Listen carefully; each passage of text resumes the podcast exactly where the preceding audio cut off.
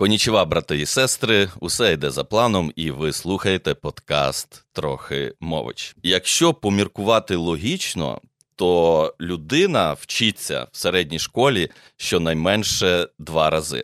Перший раз як школяр і школярка, а другий раз вчиться зі своїми дітьми, зі своїм там школярем чи зі своєю школяркою, там син чи донька, як воно буде.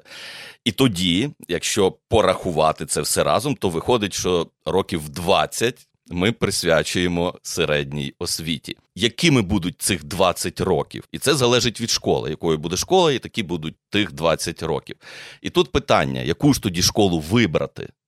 Або, можливо, самому створити якусь школу, де буде комфортно дітям, батькам і вчителям. Отже, у сьогоднішньому епізоді. Чому, як і навіщо виникають приватні проєкти? І у нас в гостях Надія Дубченко, співвласниця і CEO People Lyceum. Це перший львівський інноваційний ліцей. Вітаю і рада поділюсь своєю історією. Але перш ніж ми почнемо, традиційні два запитання: як ти пишешся в біо чи вебау? Я амбасадорка в освіті, і я дуже топлю за те, щоб освіта змінювалася, і багато для цього роблю. Вже така наша спільнота велика створилася. Ну і інноваційна школа моя People, і маємо ще один проект Global Kids. Я є власниця і CEO. Пам'ятаєш, як ми познайомилися? Так, ми познайомилися недавно, хоча я слухала подкаст подкасти, і купа моїх знайомих, друзів, близьких в тебе були на подкасті.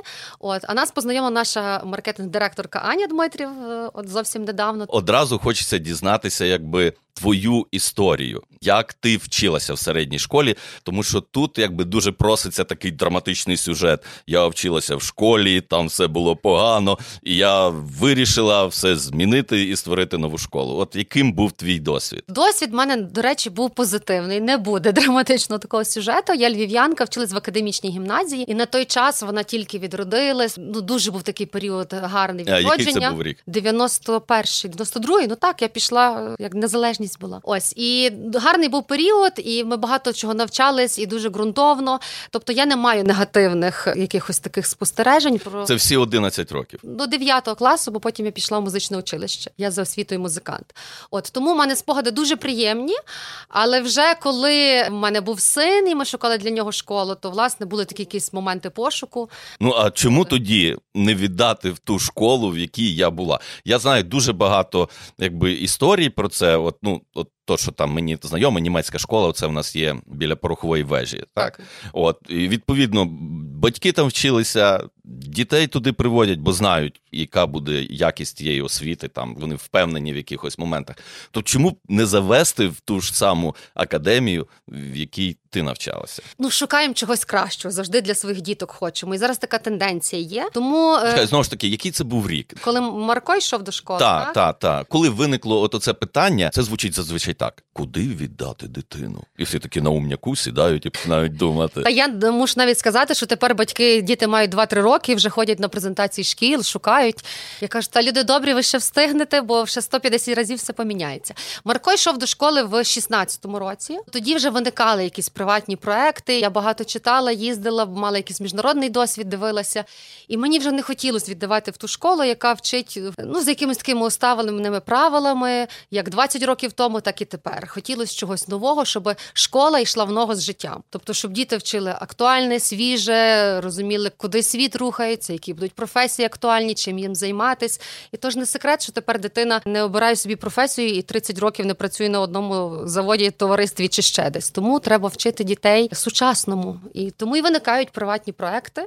От і ми шукали з чоловіком власне таку школу. Тобто, ви переглянули наявні приватні проєкти в Україні, скажімо, у Львові. У Львові, бо ми у Львові ага. живемо. І, та... і вас вони не до кінця влаштовували. Певною мірою не будемо вдаватися ну, в деталі. Звичайно, так, всі школи різні, кожна має якусь свою особливість, свою перевагу, але серце не тьохнуло. Не, тьох, не було того такого іскри. А тоді варіант за кордоном. Розглядали ви чи ні? Такий варіант навіть не розглядали. Ми хотіли тут в себе. Можливо, колись там в університетській роки зробити якусь магістерську програму чи бізнес-школу. Так, звісно, бо треба мати міжнародний досвід. Тоді ви вирішили створити школу, е, в якій би ви були впевнені, що вашому сину буде там добре. Так, почали ми працювати з франшизи. Це була всеукраїнська франшиза приватна приватних шкіл. Було близько 23 шкіл по всій Україні. І це такий був а що наш за старт. франшиза, як вона Школа називалась? називалась Сінглобал. Мислити глобально. Нам дуже сподобалось, бо все-таки ми не є освітяни. От а франшиза давала можливість знаєте, всі покрокові речі, що зробити, навчальну програму, підтримку. І ми почали власне з франшизи. І в 16-му зразу запустили. 18 рік. Так, А, то вже, 18 е, Марко вже був в другому класі. З третього класу він вже вчився в нашій школі. І пізніше ви в ту франшизу ще, скажімо так, покращили. Бо франшиза була всеукраїнською. Є якісь моменти були теж класно зроблені, прописані. А десь е, ми хотіли чогось іншого, все таки академічної свободи, додати щось такого львівської якоїсь родзинки, бо все таки ментальність має значення, і якісь наші звичаї. Там було дуже так все глобально. І зараз Ми маємо свій власний бренд, так а в основі лежить все ж таки та франшиза, чи ну щось залишилось, звісно, від франшизи. Там якісь програми, е, бачення, але все таки скільки часу минуло? Зараз ми працюємо шостий навчальний рік. По франшизі ми працювали е, 4 роки, тобто 2 роки ми вже самостійні. Зараз е, Марко, в якому класі? Восьмому. Як ви бачите, наскільки це рішення ну було виправданим? Однозначно, це було виправдане рішення. Дуже було важко. Якби мені сказали, чи ти знову би так зробила сто разів так. Ну ці діти зовсім інші. Там немає якихось рамок, обмежень. В них є можливість вибору, в них є цікаві курси. Ну я впевнена, що вони точно себе реалізують, знайдуть не тільки мій син, а й всі, хто навчаються. Про Марка тоді може трошки більше. Освіта не виміряєш її ефективність через два роки. Через 10-20 Звичайно. ти починаєш розуміти, чи ми правильно програму зробили, чи ми маємо тих людей в нашому суспільстві, якими ми їх хотіли бачити. Ну так, от е, в нашому бізнесі і взагалі в освіті важко щось виміряти одразу. Але ми дивимося просто, як діти реагують, і які вони результати показують з року ну, в рік. ну на цьому проміжному, проміжному давай, та, тобто так. візьмемо отих 6 років. Шість років, так. Ну, Марко робить різне. Мені подобається те, що ми не скеровуємо дітей, знаєте, в якесь одне русло. Типу там тільки фізмат, і ти фі- фізику і математику лупашиш е, 6 днів на тиждень, 10 годин. А тут діти мають можливість спробувати різне, щоб власне обрати те, що вони хочуть, а не вступати там в медичний, бо в мене мама, брат, бабця всі йдуть в медичний е, сферу. От тому мені подобається, що діти можуть багато. І публічний виступ, і якусь е, олімпіаду з математики, з фізики, і е, електрокари збираємо зараз, е, і хлопці дрони збирають зараз. Тобто вони можуть любе. Оце цінно. Схожим чином виникла оця от школа вільних і небайдужих. Там та сама історія. Батьки думали, куди віддати дитину в школу, і вирішили самі створити школу. Наскільки багато є таких проєктів в Україні, де от батьки створюють для дітей школу, і це потім стає і успішним бізнес-проєктом, і плюс приносить якісь зміни в освіту. Ну направду таких шкіл багато є. І у Львові, і в Україні, і за кордоном. Helen Doron, майбутні, 3D школа, вільні небайдужі. Ми Unique School. Ну багато можу назвати прикладів. І ці проекти є найбільш успішними, бо ти робиш для себе, для своєї дитини. Ти дуже вкладаєшся. От і ти живеш тим. Це твоє життя. В принципі, в мене немає такого розділення, де є робота, де є дім. І я вважаю, що це якраз власне є нашим успіхом. Маєш одразу зворотній зв'язок і від дитини своєї, і від вчителя. Це гарно працює. І ще можна подивитися на це ще з такого погляду. Батьки це ж по суті клієнти. Так. в стосунку до школи, і відповідно, оцей от клієнт показує державі, як він бачить цю освіту. Як він бачить оці цінності, які мають бути, і відповідно це десь певним чином і впливає на якісь можливо нові стандарти. Як ти думаєш, чи відчуває, ну не знаю, та наша державна ця от структура, оцей вплив, чи він відбувається, чи звертають на це увагу? Зараз дуже тішить, що все-таки держава думає і хоче змінити освіту. Є реформа початкової школи, зараз буде реформа старшої школи. Але це ж така махіна, і поки ти розвернеш той поїзд на 180 градусів, пройде купа-купа років. А ми ж хочемо вже відразу для своїх дітей зараз і тут. Тому, власне, приватним закладам легше. Ми, ми дуже гнучкі, ми можемо за півроку змінити програму. Бачимо, якийсь курс не йде, поміняли, швиденько переорієнтувалися. І е, тішить, що є діалог, звісно. Е, Є якісь дорадчі ради, де ми приймаємо участь. Є асоціація приватних шкіл, які теж мають діалог з міністерством освіти. Тому діалог відбувається. Звісно, не все так супер класно, позитивно, але є якісь зміни, і підтримка від держави в цьому теж трошки є. В нас є дуже багато ну якихось таких певних упереджень і стереотипів. Ну, наприклад, поділ гуманітарій, не гуманітарій. Так, там фізики. Це вже дуже застаріле. Є ж такий стереотип, що на навіщо мені вчитися, он трієчники стають е, успішними. І я, коли приватно це створюю, я ж можу якось керуючись цими принципами, зробити ту школу без математики, наприклад, чи, чи ще без чогось. Чи є така вразливість, чи все ж таки хто допомагає ну, зробити дійсно адекватну школу без якихось міфів, без якихось упереджень? Хай навіть це якби державна школа, вона керується якимось ДСТУ. Там давайте візьмемо математику. Та всі так. кажуть, нащо мені математика? Але ж ми. Математику вчимо не заради того, щоб вчитися рахувати косинуси, синуси, а щоб своє мислення розвивати. Так. І ми ніколи не знаємо, який би ти був, не ходячи на ці предмети. Не факт, щоб ти досягнув того, що ти досягнув в цьому житті. І тобі здається, що воно не потрібне. Чи там диплом не потрібен, бо це папірчик. Але ж ми не заради диплому вчимося. Ну, перш за все, е, багато міфів є навколо приватної освіти, що от батьки платять гроші, там нічого не вчать, камера зберігання і, і таке. Звісно, ми розвіюємо ці міфи бо я завжди батькам кажу: ну ви ж купили абонемент Sport Life, ви ж не зразу не схудли. Треба щось робити для цього. От тому і в школі теж так. Щодо дітей, то в нас є такий базовий блок, який ти ну мусиш вивчити. Державний стандарт, все таки ми ліцензована школа. А є предмети на вибір курси, от як в американській системі освіти. Тобто дитина вже згідно своїх вподобань, що їй подобається більше, менше записується хтось на політологію, хтось на арт-студію, хтось читацький клуб. Тобто вони мають можливість там, де їм подобається, зануритись трошки глибше. І ще дуже класну штуку ми теж підгледіли.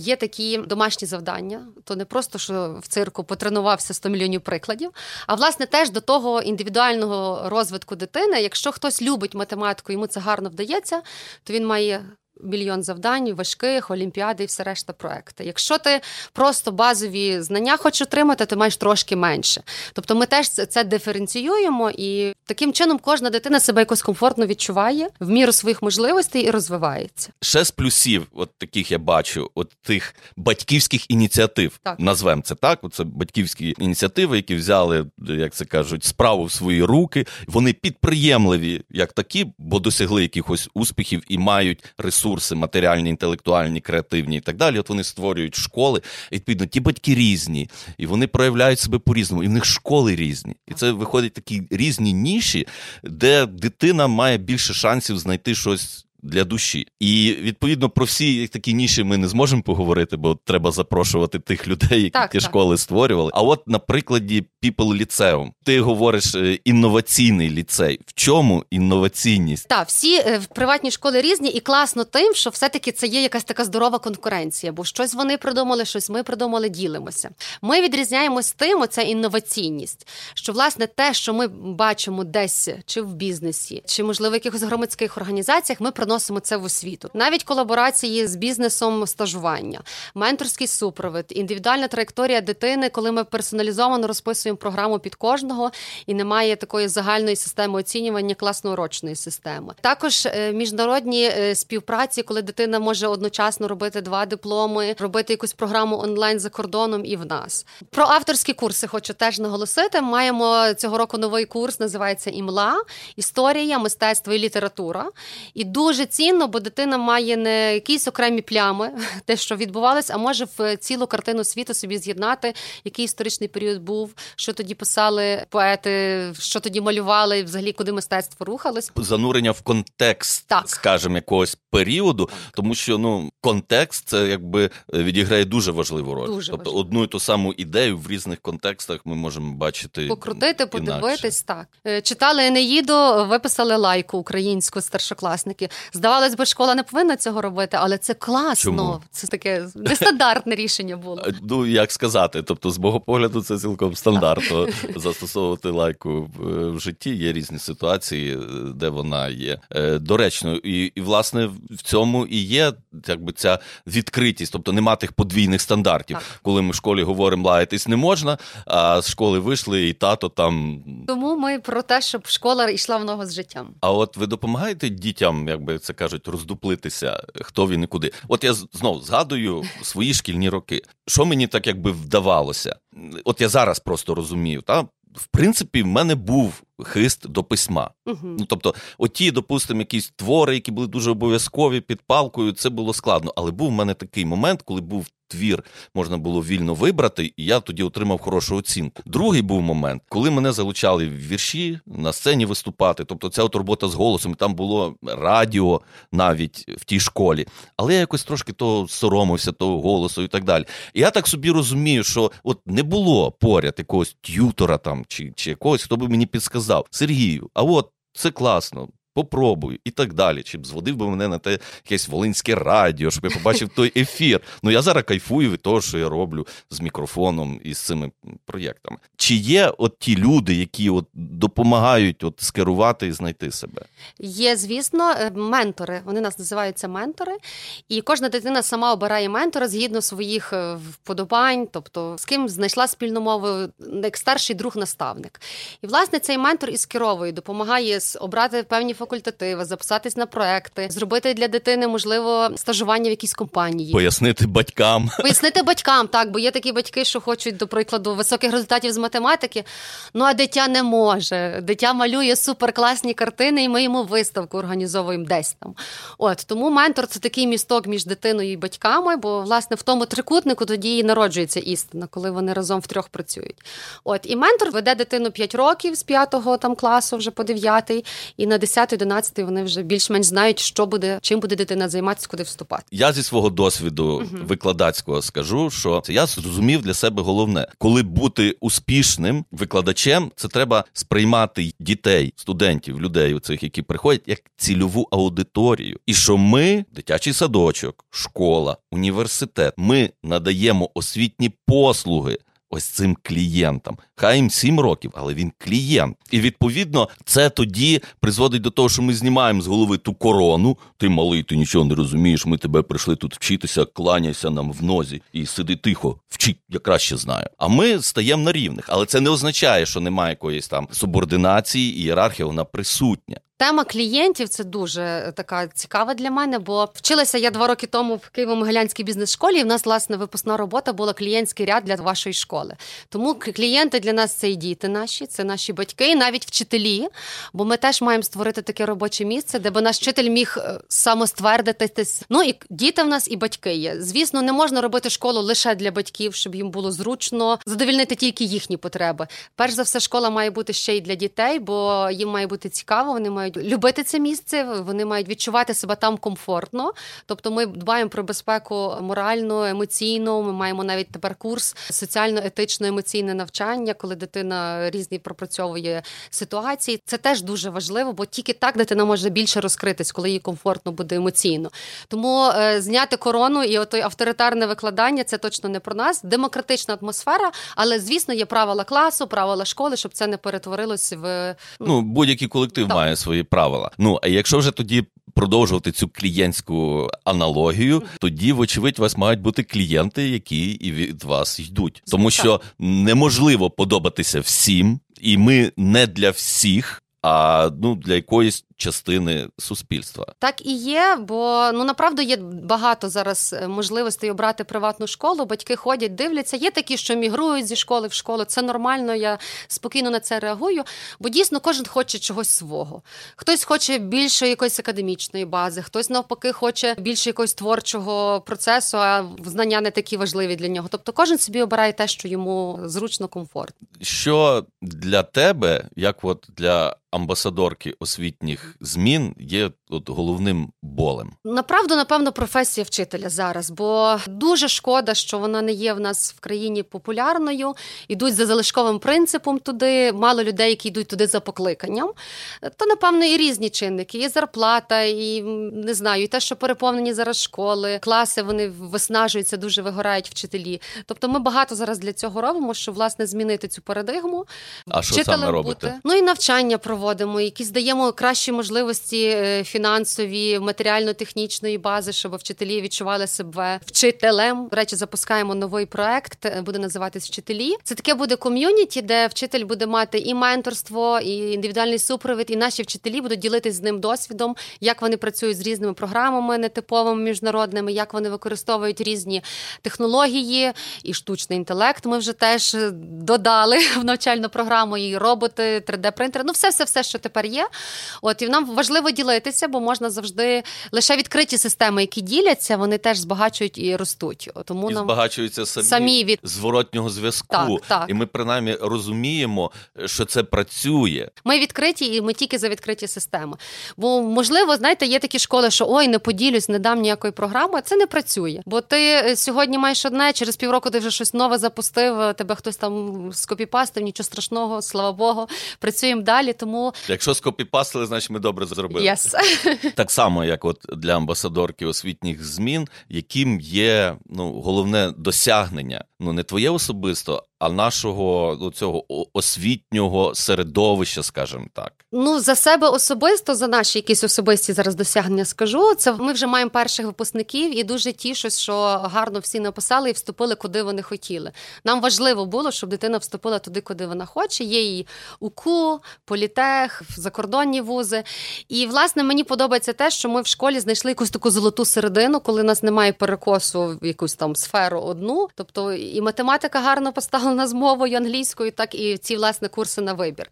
А якщо сказати взагалі система, то дуже тішить, власне, що є багато таких ініціатив, приватних, державних, коли виграють гранти, школи змінюються, роблять ремонти, залучають вчителів. Зараз є купа міжнародних е, програм, подають, виграють гранти, де можна повчитися, все, все, все. Тобто є рух і є е, шалені зміни. Це тішить, бо зараз динаміка якраз є на підйомі, і нові проекти тільки розвиваються.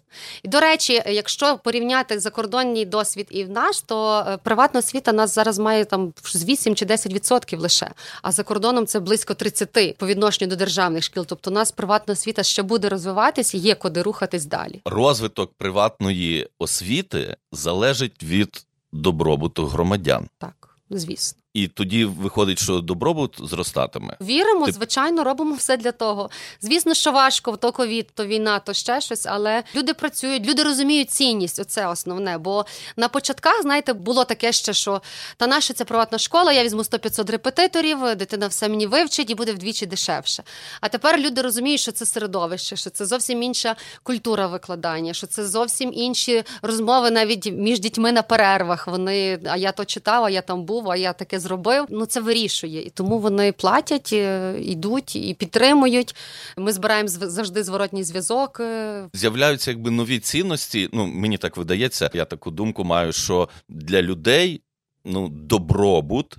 Це матеріальне багатство, інтелектуальне, якесь емоційне і духовне, а не тільки там гроші, гроші, гроші. Так, і вони розуміють, що від освіти дуже багато залежить, і це не треба думати лише про університетську, а зі школи починати, бо тут формуються ж і підлітки. Ну як ти закладеш оцей фундамент, так воно і далі піде. І коли бувають е, в People ліцеум дні відкритих дверей? Е, зазвичай починаємо з лютого місяця вступну кампанію. У нас є тестування, вступ до ліцею. Треба написати математику, мову англійську, обов'язково співбесіду пройти.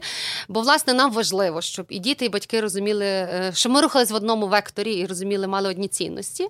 Тому з лютого місяця слідкуйте, будь ласка, за новинами, заявку на сайті, залишайте, ми вас запросимо. І маємо ще дуже класну круту ініціативу цього року. Ми подались заявку, щоб доєднатися до міжнародної спільноти шкіл IB World School. І зараз проходимо процес авторизації. І дай Бог, якщо все пройде успішно, я вірю, що пройде. То з вересня ми вже будемо запрошувати дітей, які будуть вчитися за міжнародною програмою IB.